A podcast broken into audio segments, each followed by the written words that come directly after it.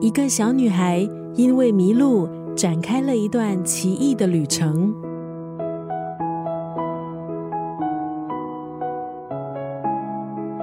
今天在九六三作家语录分享的文字，出自日本漫画家原川信的作品《萤火之森》。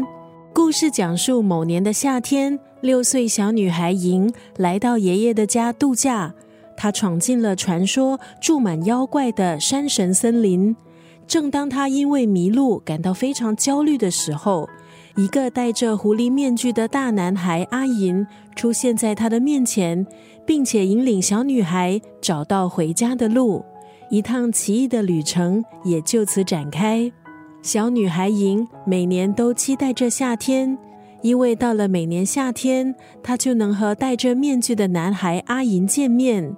他们每年在夏天聚首又分开，一点一滴在彼此的生命时间轴上深深留下了痕迹。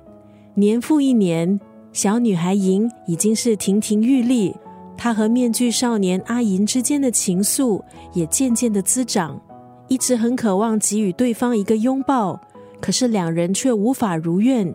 因为面具男孩阿银被施加了法术，如果被人类触碰，便会消失。简单的故事却带出了思念，还有渴望爱的主题。今天在九六三作家语录就要分享《萤火之森》当中的这一段文字。